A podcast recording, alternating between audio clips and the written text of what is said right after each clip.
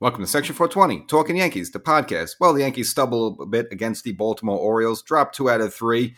Kind of annoying against the pesky Baltimore Orioles, so we kind of get into that as well as preview the uh, incoming San Diego Padres coming uh, across the coast here uh, with the showdown with the Bombers at Yankee Stadium. But before we start, make sure you subscribe to this podcast. So wherever you're listening right now, make sure you subscribe, like, follow, all that, and get notified new content goes up throughout the rest of this baseball season and a little off season. So Baltimore Orioles come to town, and you know, you know they kind of got out to a great start of the season. The Yankees went down to Camden earlier season, dropped two out of three. Well, ended up dropping two out of three here in the Bronx, which is kind of annoying because uh, you know Yankees traditionally like to beat up on the Orioles, but again, it's a different Orioles team now, and again, they're even ahead of the Yankees uh, by by four games in the standings there. But it's a situation where I, I, wouldn't really be bothered about this dropping two out of three here at versus you know earlier on in the season.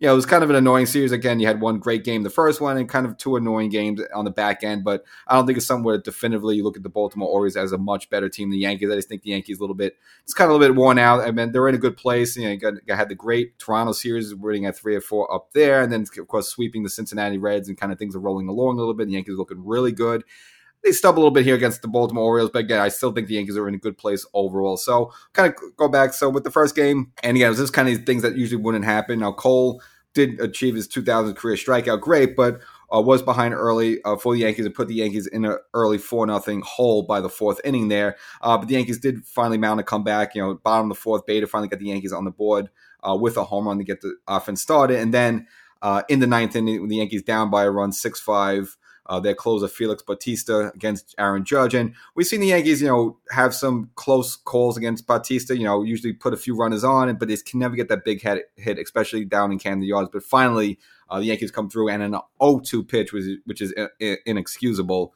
Uh, Bautista throws a breaking ball there, and Judge, without peeking to the dugout, launches a home run, bomb to left field there, ties the game up at that point 6 6. And then the bottom of the 10th, Anthony Volpe, the exciting young rookie, gets his first walk off, a walk off sacrifice fly, brings an IKF, and the Yankees with a thrilling 6 to 5 walk off win there. And, you know, you look at that game where, again, Cole, again, usually reliable, uh, just, you know, didn't really have his best stuff, and kind of Baltimore kind of smacked him around early, you know, put two runs up, up there early in the, in the first inning, and Cole was behind four nothing. Again, that's usually something that's not going to happen more times than not.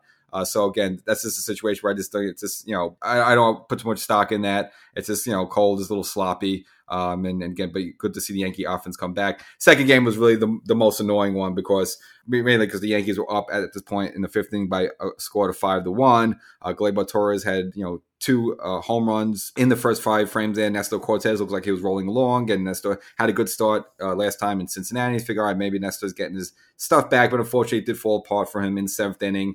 Um, you could probably again Boone's had a kind of a difficult season, kind of knowing when to take pitches out, when to leave them in. And again, he probably a situation where he left Nestor in a, a, little bit too long, ready with two runners on in the inning, let him pitch to Adam Frazier, and Adam Frazier deposited a three run home run. Baltimore uh, within one run at the score at five to four. And then uh, Jimmy uh, Cordero, who's again usually reliable more times than not, he was no good either. Uh, let up for a couple of singles as well as an RBI double, and then I swung the score in favor of Baltimore six to five. And then Albert Abreu, who has just been almost always abysmal when they bring him in, let up three more runs, and Yankees went behind again at one point leading five to one. We're now losing uh, nine to five again, a devastating eight run uh, seventh inning there uh, by Baltimore Orioles. So again, that's just something that's usually not going to happen. So I know even though it's disappointing losing two, two out of three, it is kind of it was just sort of a freaky three game set there, and then it brings us to game three, which is also maybe not as annoying, but it was more just on the Yankee offense, which did absolutely nothing. Now early in the game, Boone got ejected for the fourth time this season, leads all managers basically Schmidt was uh, really throwing perfect strikes on the on the outside corner there, and the umpire was just totally missing them. So yeah, I understand Boone's frustrations at this point. Usually, once in a while, like I think the manager's overdoing a little bit when they try to, you know, I think they try to do it maybe try to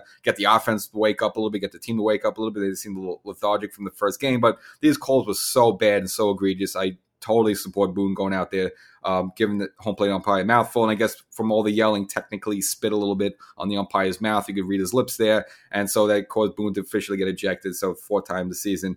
And, you know, Schmidt, who I've kind of been, I've been beating up on him a lot, uh, but, you know, he really didn't deserve, he deserved the better fate with this. Only gave up one run in the fifth there. It was an RBI single to Santander uh, put the Yankees behind one nothing, and the Yankee offense did absolutely nothing. And really, the, the story of the game was Kyle Gibson, not really overpowering, but absolutely shut the Yankees down uh, for seven innings, seven innings of scoreless ball. Uh, only struck out three, but again, the Yankees really couldn't get anything going against them. And you kind of see, you know, maybe the offense a little tired, a little bit of that. I don't know that exactly. I may maybe some individual Yankees are, but again, it was just kind of a freaky thing where you don't see Cole giving up four, you know, four runs early on in the game. You don't see the Yankee pitching staff in general giving up eight runs in one inning for the second game, and in the third game, these the Yankee offense was just non-existent. And Again, it's just kind of three freakish things in there, which is again, I wouldn't put too much uh, stock that you know the Yankees are. Oh my God, they're back in the bad ways. I still think they're in a good place overall, uh, but unfortunately, Yankees drop.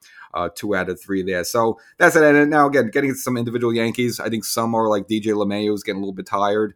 I mean, he's only hitting 158 in his last seven games with no home runs. And you remember early on, he wasn't supposed to be on his feet this long, and he's come, recovering from the fractured foot from the offseason there. And I mean, he was supposed to play the field a, a little bit, but again, I think the absence of Donaldson has put DJ at third base a lot more than they were planning to, and maybe it's starting to take effect a little bit. Maybe he get off his feet a little bit there, so he could be a little bit tired. And again, Judge was pretty much red hot up in Toronto. Uh, he was red hot, also hitting not as many home runs, but still hitting the ball hard in Cincinnati. And maybe he cooled off just a little bit, so you know, a little ebb and flow there. Uh, so again, I wouldn't put too much worry about it. Now, speaking of Donaldson, finally getting a rehab start there in his first game, did go one for three, so he's working his way back as well as Kahnle throwing a score in, in a scoreless inning in his his rehab comeback there. So you know, I get the, I think getting those pieces back soon, even though you know Yankee fans aren't exactly dying to see Josh Donaldson again. I think just getting him, in the field a little bit more at third base, getting DJ off his feet a little bit more, and you know, obviously Torres, uh, you know, he's doing great at second base there. So you know, obviously he's he's going to get the majority starts at second base, but then maybe once in a while you put DJ there at second base, uh, just give you know Torres a day off, and that was the original plan. I think just getting DJ off his feet a little bit will help him because he was hitting much better about a week ago. He's dropped down about 250, so you could tell he's just he's probably just a little tired out and he had that whole fiasco in the first game with the missed sign when he tried to do out the suicide squeeze with Torres, and we don't know if DJ missed a sign, did Torres miss a sign? Never really got the you know full breakdown there, but maybe he's just out of it a little bit. So I think that's one of the reasons why you know the Yankees kind of had this little disappointing series against Baltimore. But I think overall, if you compare two two teams, if they're hitting on all cylinders, I still think the Yankees are the better team. They just kind of need to get it going a little bit against those Baltimore Orioles. So now we got the San Diego Padres coming to town.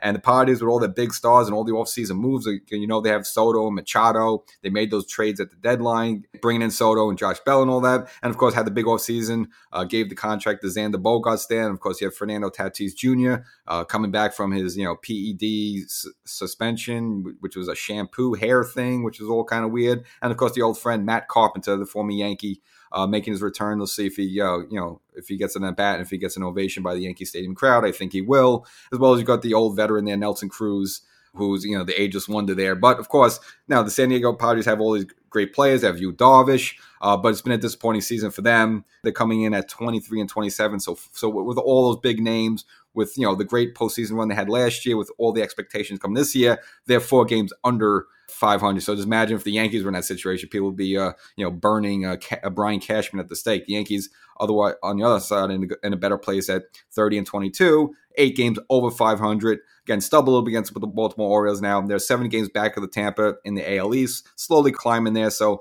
that'll be the showdown now. The little spice to this is going to be the debut of Randy Vasquez, the Yankee. Uh, I guess I don't want to call him a phenom, but I guess he's a big name in the farm system there that they have high hopes on. Of course, Domingo Germán is serving that 10 game suspension with the substance issue, so that's why he's not pitching this game. So they're going to bring up Randy Vasquez to have the start, and let's see how the young guy does. You know, is he going to be a Jhony Brito? Is he going to be a Domingo Germán? Is he going to be a Clarke Schmidt? Is he going to be a Luis Severino stud? We don't know yet. We'll see. That all to be seen. So Yankees still a little bit against Baltimore Orioles, but I think uh, you know, like this matchup again, the Padres hopefully there's not a series where they come alive. You know, of course, you know, just the Yankees' luck, I could see that happening. But you know, this is a team that has been struggling a little bit, so the Yankees maybe could kind of get back in the winning ways, win a series at home against a, you know, again, maybe a team that's having a great record. But again, you look at the superstars on that Padres team, you feel good about if you could beat them two out three or even sweep them, that would be even better. And if Randy Vasquez could have an impressive first start, even the more better. So that's the episode.